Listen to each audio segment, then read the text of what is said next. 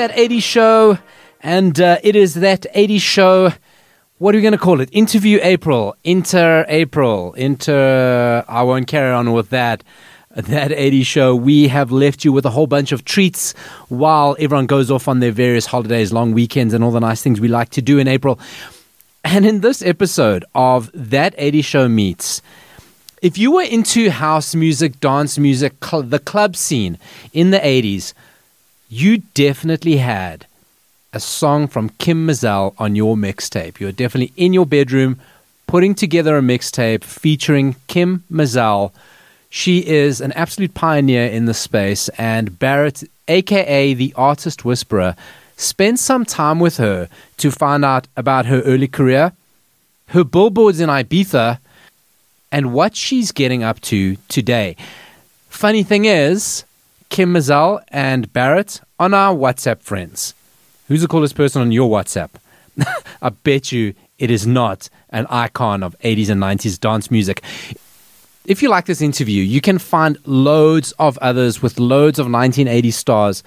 Just look for That 80s Show SA anywhere. Just Google That 80s Show SA.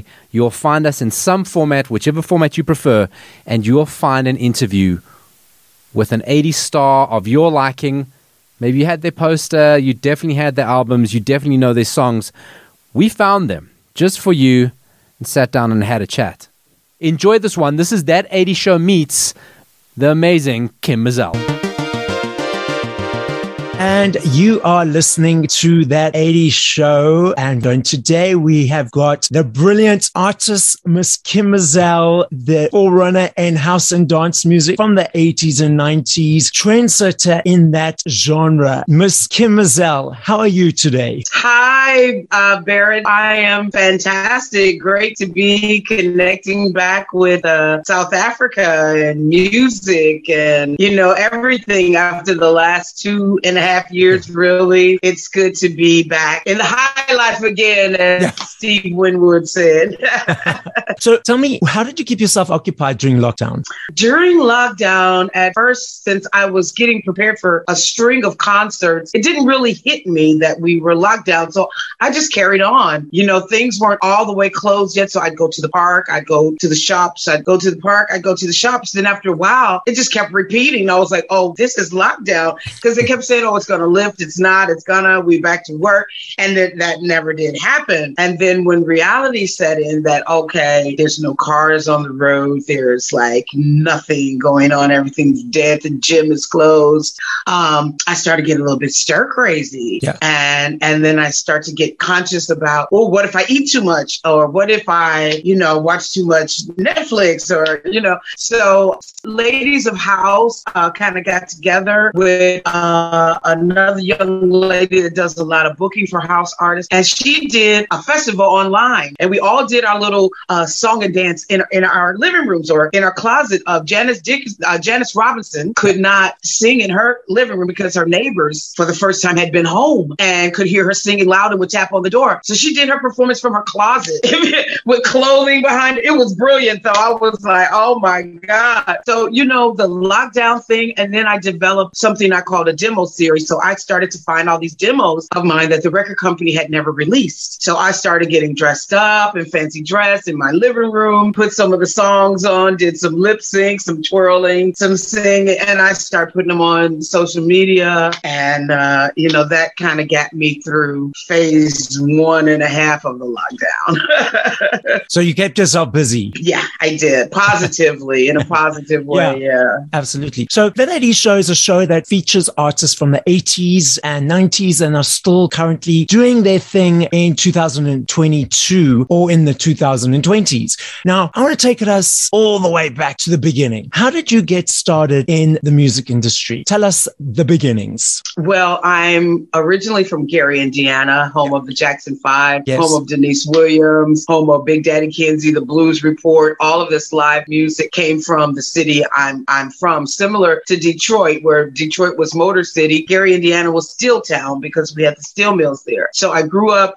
really close to the record label of the Jacksons, like two doors down. So I heard music all the time as a young person, very much influenced with um, the gospel music from the churches, just from it was just in our lives, you know. And the black community music was everywhere. You didn't even if you didn't want to hear it, someone on the road was playing it really loud, or was coming from the windows of a car just driving down the street, and you go, "Oh, what's that?" and run and turn your radio on to try to catch what that song was. So you know, always influenced by music. I got something in my spirit that I wanted to be a performer and that I'd have to come to Europe to start. Now that was just a dream as a kid, but it would unfold. You know, eventually I went to a music college in Chicago and uh, started studying uh, entertainment management, how, how the whole machine of music worked really. And I started singing at the beginning of house. It wasn't even called house yet. We would just go out in the evenings and hear these weird beats. And some kind of way I, I hooked up with uh, some of the people working in this, what would become very big, huge music. But like uh, me and Marshall Jefferson, Lil Louis, uh, Byron Stingley, uh, um, uh, Sterling Void, Robert Owens, quite a lot of us would go in on the west side to this apartment and just start making beats. And, you know, now this is 82, 83, something Okay. like that, Yep. 84. And it was no way near, you know, whatever. But some of the guys started uh, going to London about 85, I think it was, from Trax Records, which was through Larry Sherman. And I was still in university and doing an intern at DJ International Records. So I was around these guys, and one day I saw, um, oh, fast back, backtrack. One of my projects for school was to make a record at university. So I ended up recording this uh, record or label, creating a label, and, and et cetera. And Marshall Jefferson produced the record, and the record went out on white labels as, you know, like what white labels were. Um, I, I don't know what white labels would be like. We're in 2022, all this modern technology. It was like an acetate or something of a test pressing of Yep. a wax vinyl for the audience who are younger and don't know what a um, white label was. And DJs would be privileged to get a white label of a record. It wouldn't even have the name of it on there, just maybe a number, Yeah. 11XXOP3. You know, they're like, oh yeah, and they put it on the dance floor. It goes crazy. So I had this white label of this song that I had done. Some people got a hold of it um, in England and, uh, you know, made a call, asked me to come to London. And I, I flew over with Marshall and uh, Frankie Knuckles Yeah. and um, Orange Juice Jones. And I, I sang the song, I think it was uh, Taste My Love, I'm a Lover. And uh, I was offered a record uh, deal from EMI uh, then. And that was uh, 1987, 88.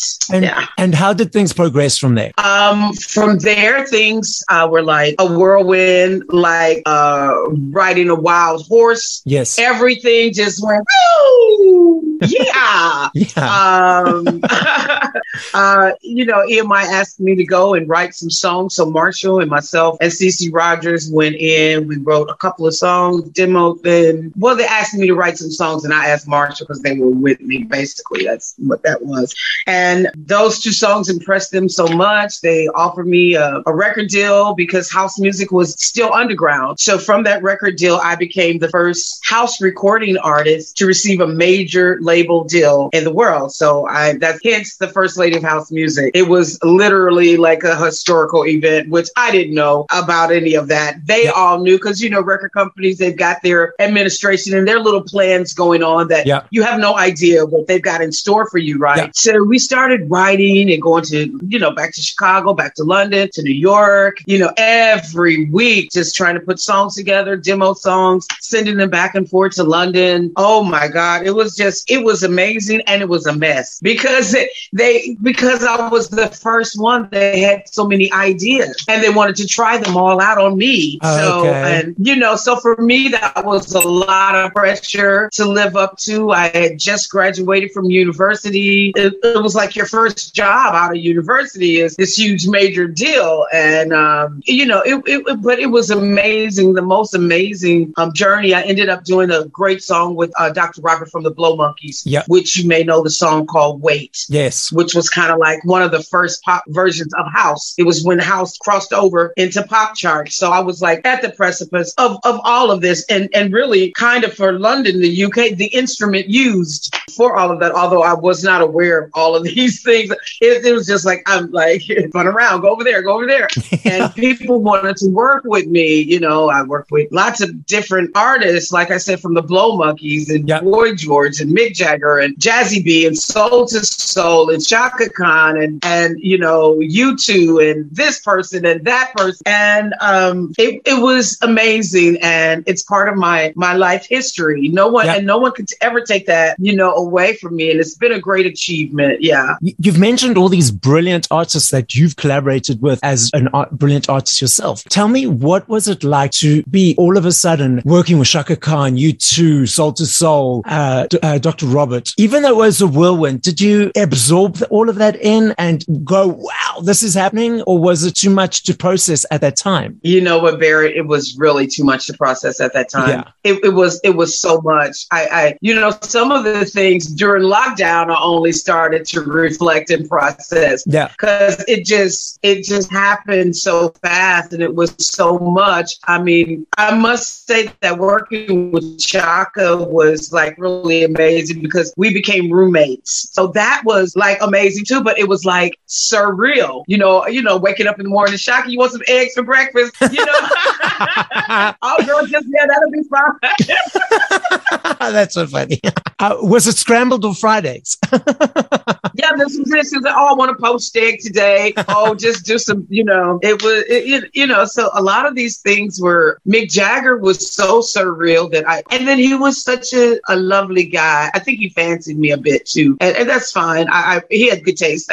but you know, but I was so so new to the industry. A lot of times he was available for me to just call him and say, "Wow, Mick, um, this is happening. What do I do?" Blah blah blah. And he would say, "Oh, make sure you get a contract, or make sure this is not in the contract. If you see this word in the contract, don't sign it. Don't go. Oh, make sure you go to that uh, recording session. If they set it up, always go. Because it was one time, um, I didn't want to go to this studio session. I didn't really know who the people were, and I was in a lot of situations like that. Yeah. And and the record company weren't coming with me, and I just and I just didn't feel comfortable being alone and trying to. And and and I remember he called me for something. He was like, "Oh, do you want to go to dinner or something?" I was like, "Yes, let's go to dinner because I'm supposed to go to this session and I don't want to go." And then uh, he said, "No, you you got to go if they've set it up." I was like, "No, I want to go to dinner with you." and uh, you know a, a lot of good advice. And what was really also brilliant about mick jagger he was very he, he was tight with money but he was generous with like advice like or, or like giving you your credit. Like i Yeah. did a bit of a project with him on the Wandering Spirit album and he gave me like my written credit like my name is on there Yes. dedication. I like to thank kim Mazelle for you know blah blah blah which is a big honor you know Yeah, to get your name on in the credits of of a big artist like mick jagger. And they spell my name right and everything. But that but that's exa- it should be like that. If you're collaborating and contributing you should be recognized and seen and be credited for that. Absolutely. I mean i'm sure it Yeah. happens a lot of time that uh, you know people are forgotten where they should have been recognized Absolutely. A lot of times people are forgotten. I, I have been like not credited for, you know, some work that, that I have done. Like I, I'll look later on because you're moving so fast. Yeah. You don't, during that time, I didn't have time to approve every little thing that was written before Yeah. it went out or da da da da da. And like some years later, you might see something like, oh, where's my name? yeah you Yeah. know, and you just go like, oh, that those sneaky little people or whatever. So you know that that that happens to everyone um, Yep. in this industry by accident or on purpose. yeah and i suppose it's each artist's lesson to learn to stand in their power and say hey here's my name here i am i should be recognized and credited Yeah, you know, I'm still fighting over a song that I um, co-wrote with with a person that I know very well who really doesn't want to give me any credit for for the song or any lyrics, and I'm really it really kind of like hurt my heart because sometimes uh, sometimes a singer or artist will get behind the mic and just ad lib. yes And, but ad libbing is creating a new part to a song and writing, and it's Completely. And it's that's on the record. It's like that's more than an ad lib. That is part of the song. Yeah. You know, and to you know, like dismiss you or not give you your your royalties and your writing credit for something like that, I find, you know, really hard, you know, because sometimes people will go in the studio and ask you what story is going on in your life. Yeah. In this particular instance, that's what happened. Oh, I like to work with artists and ask them what's happening in their life so I can figure out what to write. Well, if I'm telling you what's happened in my life and my story, actually, you're just taking dictation. Yeah. wow. You know, if you really think about it. Yeah. I, I suppose also there's a lot of egos in the music industry. You know, it's like if, if they crediting, you know, all these other people means, oh, wow, they didn't write the uh, song singularly, singularly. And that means, oh, are they as good as artists that they actually are perceived to be? Maybe not. yeah.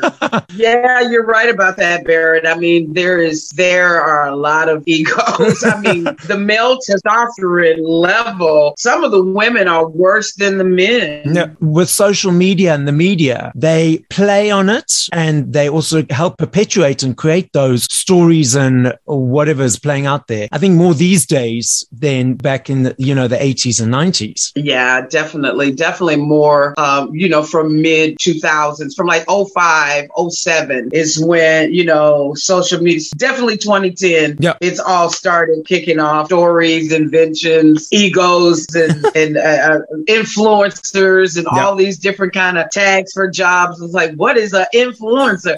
and why do I need you? I'm already in- in- influenced uh, decades and generations of Exactly. artists. Matter of fact, I probably influenced you. Yeah.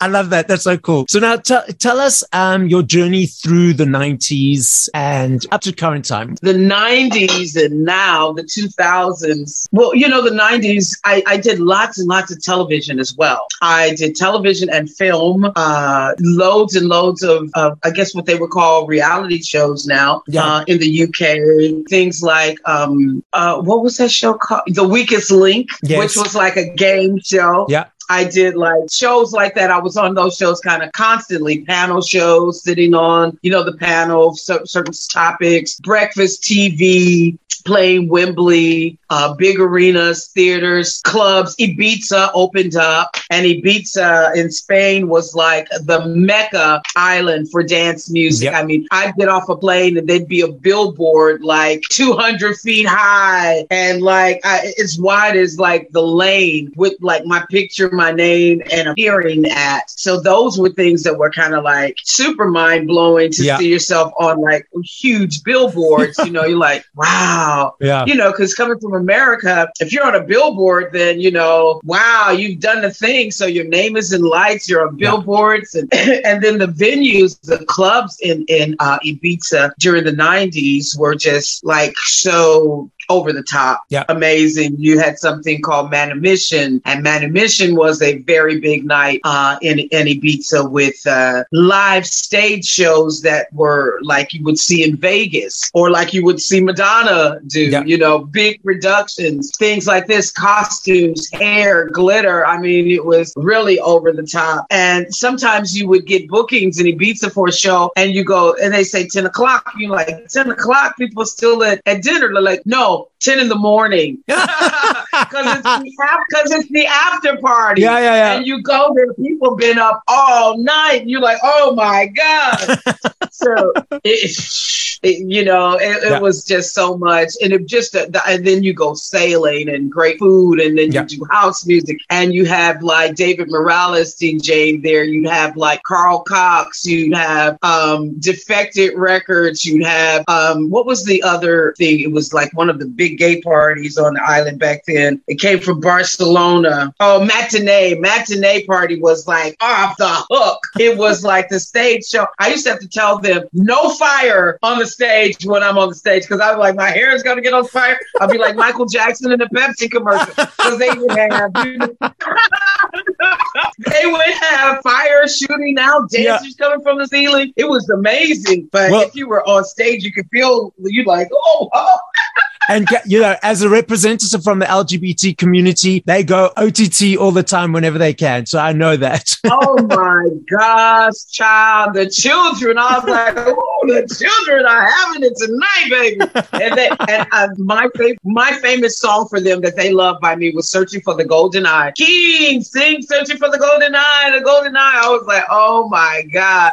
so you know, so I mean, yeah, the '90s in the beats of Spain and all over Spain was just like incredible, amazing. And then I start to work on this sort of like it was like a cultural project. I was working with a flamenco dancer called Joaquin Cortés, Okay. which was quite amazing and way out of my comfort zone, way out of my league. But I don't know, they just wanted a soul singer, soul sister, you know, that was grand, you know, that could be quite grand and on the stage because flamenco is a grand thing, you know.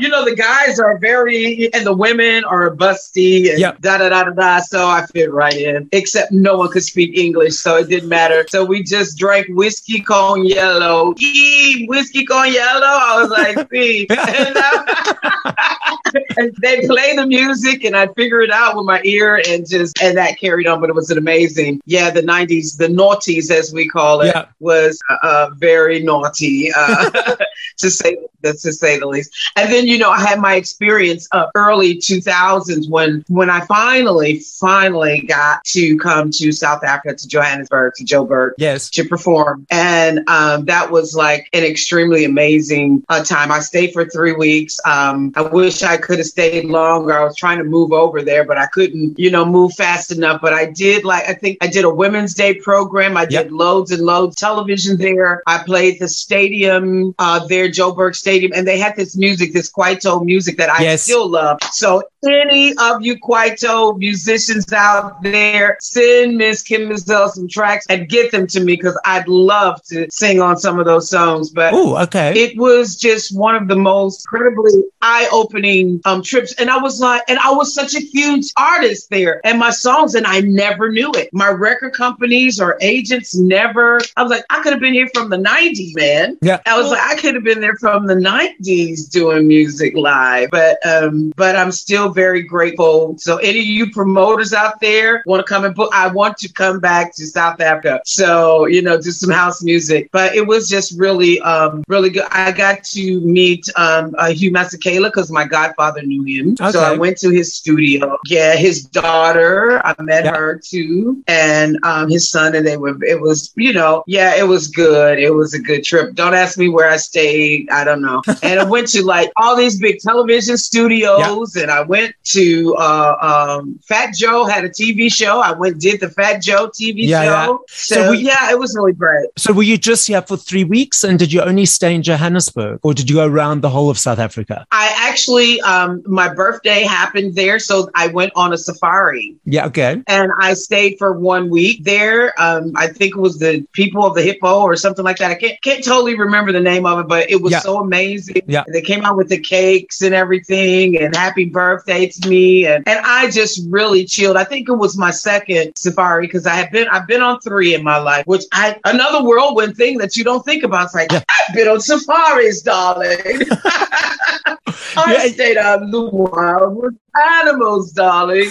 and and and the elephants like were like I don't know. I guess I, I've got a peaceful spirit, so they kept like coming toward me. But I, you know, they're so big. I was Yeah. like, what if they want to trample me? But they were like, no, no, no. They just want you. They something about you. They they like. And I was like, okay, well, okay, jumbo elephant, jumbo elephant. But what they say when animals are drawn to people, it's a good sign because they pick up people's energies and auras and chakras and all those kind of things. So that's an amazing sign. in Australia, it was the koalas. Oh, wow. the people were like, you know, because I went to the koala little farm out there. I was promoting Romeo and Juliet movie Yeah. with uh, Leonardo DiCaprio. Okay. He went six times platinum, blah, blah, blah, blah. Huge record. Yeah. And I went out to promote it with Baz Luhrmann, the film's director. Yes. Yes. etc. Claire Danes, one of the actresses as well. And you know, you get to do these different trips sometimes if you got spare days. And they took me out in the back outback. They call it the Yeah. outback. That's what they call it there. And I went to the outback and then I saw some kangaroos and I saw some weird looking things because they have almost prehistoric looking animals still in Australia. I'm like, Yeah. what is that? It was like, ugh. Ah, That's amazing. like, what on earth? But then, um, you know, that they brought a little koala. So you want to see the koalas? And I was like, yeah. And you know, this and it was so cute. I was like, oh, can can I? Almost before I said, can I hold the koala? The koala started coming toward me like I was its mommy, and they, they just started looking like, wow, that's interesting. And I was just holding the little koala, and it's just looking up at me, and I'm like, hi, little koala, and blah blah blah. And it's like, hi, mommy. Oh, that's so cool. And I'm just holding it and holding it. It was just, it was a moment. And then, you know, after a little, I had enough. And I, so I just gave it back. And they said, that is, that does not happen. Koalas, number one, they get nervous and they pee on you. Oh, okay. I didn't know that because it didn't pee on me. Oh, thank So they were goodness. like, yeah, yeah. I was like, I was like, if you would have told me that before, I would have never held that koala. um, but he, but he did. He said it must be really calm with you. You must be really a calm person. I was Yep. like, I'm pretty, you know, you know, even killed. But the Yep. koala in, in in Australia, the elephant in South Africa, I was like, okay, well, I'm something there. D- diving back to that Romeo and Juliet, how did that whole collaboration come about? uh, my really good friend Nellee Hooper. Yes. Because Nellee Hooper had produced um, Soul II Soul. Yes. And he produced me for when I wrote with Soul II Soul, Missing You, and all of that. Nellee Hooper was in his moment. He was like, uh, uh, Mark Ronson is the Nellee Hooper of now. Yeah. Nellee Hooper produced everybody from U2, Madonna, Bjork, Gwen Stefani. He was just the man. So he was doing films, I guess. And um, and he said, Kim, I got this song, come by my house. I want you to like listen to it. And it was kind of broken. It wasn't filled up, but it was still at a house beat. Yeah. It was still fast. So probably LA or whoever, Basil, of the dance singer or whatever. So anyway, I came in and he put, you know, and he's playing. He said, um, here's the, li- do you know this song? I said, I know this song from the 70s, you know, because it's an old Candi Staton song. Yeah. So I said, I know this record. So I just kind of, and, and I knew all the words because I had already really known the song. It was just a matter of fitting into the beats and, you know, working around it. So what we were doing was fill, doing a demo to send to California or somewhere in the world, I don't know, Yeah. to see if, if they liked, you know, my version of my voice would be all right. For because this is a big Hollywood movie, 20th Century Fox. But I didn't know all of that either. I think they like to keep me in the dark. because maybe I might get too excited or something. But anyway, we I, he set up the little microphone in his bathroom in his um, house. He had a lovely mansion in London in Belsize Park, and he set up the like the mic in there, and I you know go in the bathroom and I'm singing that you know uh what's this James one and only life. And um, blah blah blah blah, and he's like, "Okay, that's it." And I was like, "That's it." so okay, we, we went on listening to no, more music, and just it was an afternoon, sunny day. We had some food and laughed and stuff, some drinks and whatever. So after that, you know, called me a taxi. I went back home in London, and a couple. I ended up going back to Spain to do a show, uh, and I was sitting by the poolside, as you do, darling, in Spain. Okay, And okay. And I get a call on my mobile phone because yes, I do have a mobile phone in the '90s, darling. I do. And uh, it's about that big, but uh, You can use it as a weapon. You can use it as a weapon.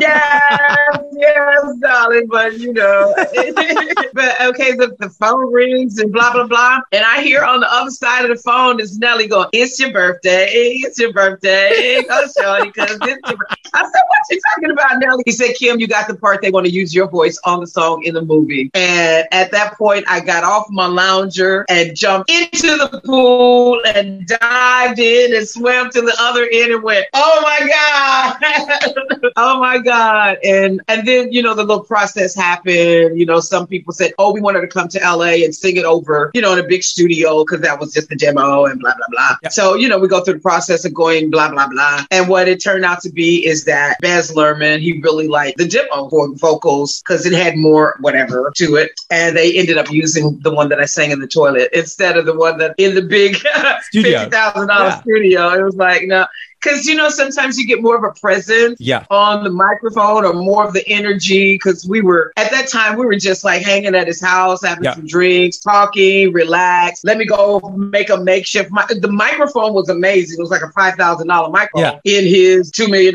mansion in the bathroom Yeah. so that was it wasn't shabby either Yeah. but you know sometimes people want you to go in the big uh, opulent uh, 24 track recording studio in la and i said i'll go to la i don't mind Yeah. and but even for me, you know, it was so stiff the way they wanted to do the vocal once we got to LA. They wanted to do like 10 o'clock in the morning. And and you know, it was just nothing, it wasn't free. Yeah.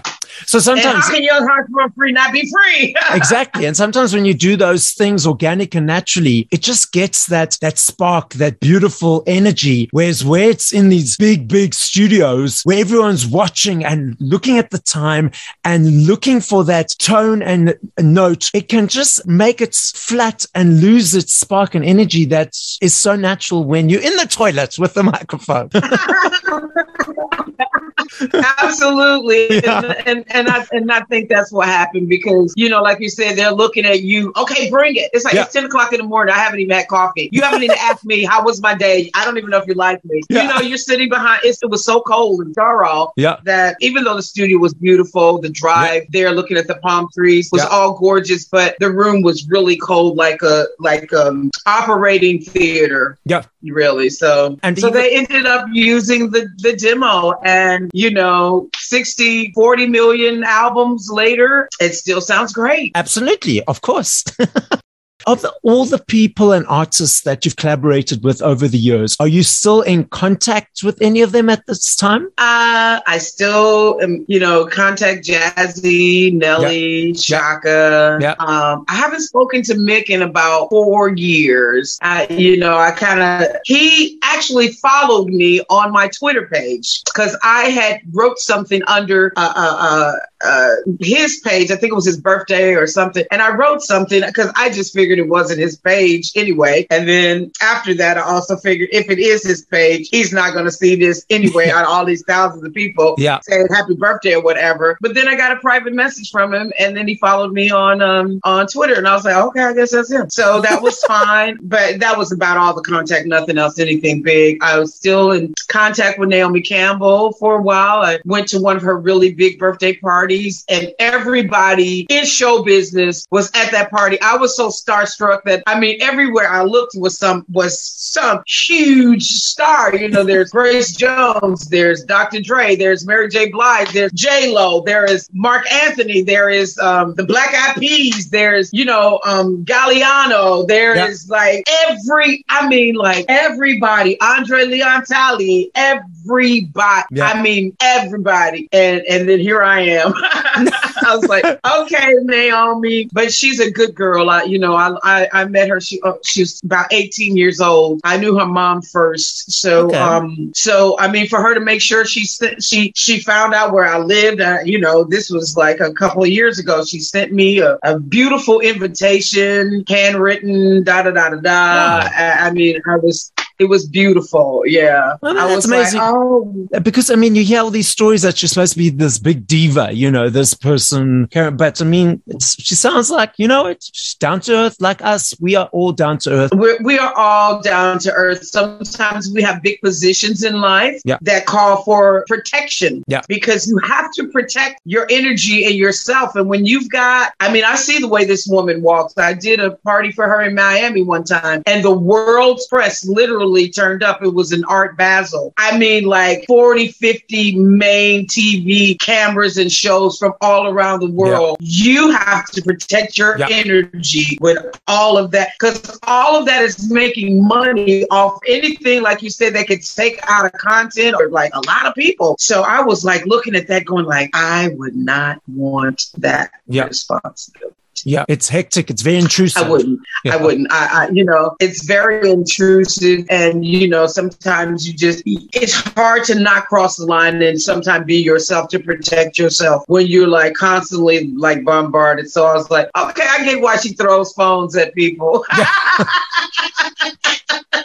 you know, the thing is, and everyone has a bad mood. I was like, a bad- okay, I get, I everyone has a bad mood or a bad day and it, all of a sudden a camera's there and picks it up now you're the most you know diva or the most uh, horrible person in the world from that little minute that they picked up and it was just you being normal having a bad mood and unfortunately someone or 500 someone's were viewing that Yeah, it's really, it's really, and now it's even more volatile with everybody's feelings hurt about you anything you say about can and cancel culture and Ah. all this and that. Like, if we don't say anything, we can never discuss anything Yeah. to talk anything out. Some of these things are are you know people been hurting from it from for years, and it's deep. So Yeah. if they say X Y Z about something, don't cancel them because they said, look.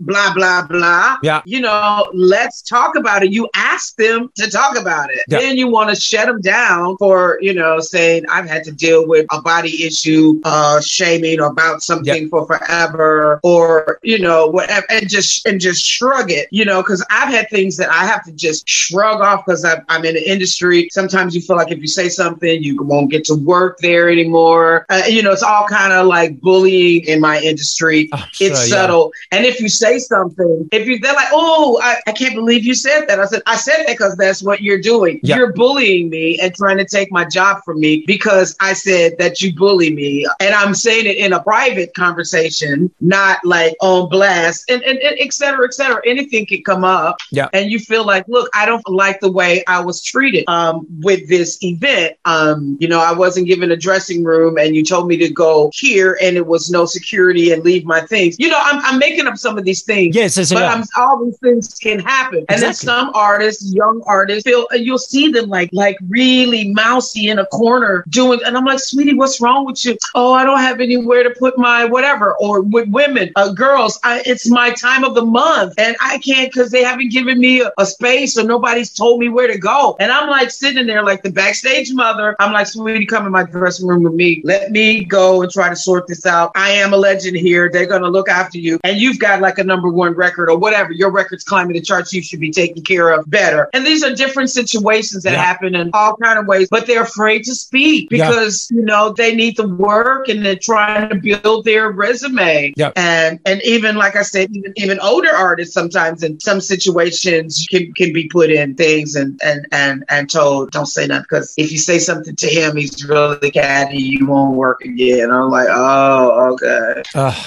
You know, so high price. Yeah. So moving on to something more positive. What's next? What's next on your journey? Well, I'm touring. Yeah. Um, touring, touring, touring. Um, Yeah. working with live orchestras, working with other um, house artists and singers. Um, working in my hometown, uh, doing like some urban farming um, projects for for the neighborhood because there's food drought going on everywhere. So showing people how to grow their own produce. So Oh, that's in my hometown of, in America. Yeah. So you know, I've been given a grant and things to work with through the city. My and working with that with my mom and different things like that. Um, also, um, I've been booked to do one of the biggest um, gay parties ever in November uh, in Brussels. So I'm looking forward to doing that. Apparently, I'll have 70 dancers on the stage, and Oh. they're going to dress me spectacular, crowns and glitter, darling. Oh, there's so much um, glitter and Yes, so much and- glitter and Yeah. sparkles. I mean, that, that's really good, and I, I and it's in Brussels. And I'm so glad that everything is opening up where I'm Yeah. able to do a big party of that substantial size, and where other people can work. You know, it will Yes. be fully produced, so you have a full production on stage, and La, La Démence, I think, is what it's called. And um, so everybody gets to work. The audience gets to come. They say they expect twenty thousand people at least. So this is a really big thing. We're getting ready for it now, even though it's not until November, but it's such a big spectacular Yeah. that I'm really, really, really excited about that. Um, what else am I doing? Um, yeah, just trying to stay positive. Um, you know, different events come up here in London. I'm in the capital of music, so I could be on a red carpet at any time since we're getting back to red carpets, doing some songwriting. I'm in this month's issue of DJ Magazine right now, uh, Lucky Seven, where I pick seven critical songs that shaped my life or whatever. Yeah. I'm also in um, another magazine right now. It's this February, March issue. Uh, I can't think of the name of it. I've got a single out right now called Party Out with a young group of guys from the UK called Fun Cartel. That's on iTunes. I'm also on a compilation called Rediscovered, where you rediscover 80s artists. Yes. And it's like uh, quite a few artists on there myself, Sinitta, Lee John, uh, Junior Giscombe, uh, um, Kiki Dee, um, Wang Chung. Uh, everybody is doing a song that they really like. Oh, Um, wow. Yeah, I did a cover of Michael Jackson's and the Jacksons. Um, Can you feel it? Me and Yes. Sinitta and Yes, Junior. yes, yes. Yeah, I've, we did it. I've heard that. It is brilliant. It is so good. It is so good. It is so good. Love it. It's a brilliant. Thank you. What is your message for our listeners? Um, I would, I, I would, I would just say, uh, believe in yourself. Yeah. Um, have faith in yourself. Wherever it is that you are, if it's in a bad situation, good situation, whatever situation, it, it, it will change. Everything will change. There's a season for this. There's a season for that. Have faith. You'll grow into it. You'll grow out of it. You'll evolve and keep moving on. So when you get the opportunity to do something, don't let fear um, shake you. Do it afraid. Go grab it and get it. You'll never know where else it could lead. So believe in yourself because you are beautiful and and you're worth it. God don't make mistakes. Ah, love that. So that is the beautiful and amazing Miss Kim Mazelle, the fourth runner of house music, joining us on that 80s show. Miss Mazelle, we thank you so much for your time. And it's been an absolute honor chatting with you and looking forward to hearing and seeing you soon in South Africa. I'm looking forward to coming to South South Africa, the first lady of house music coming back to the motherland. Yes. Thank, Thank you. you. Bye.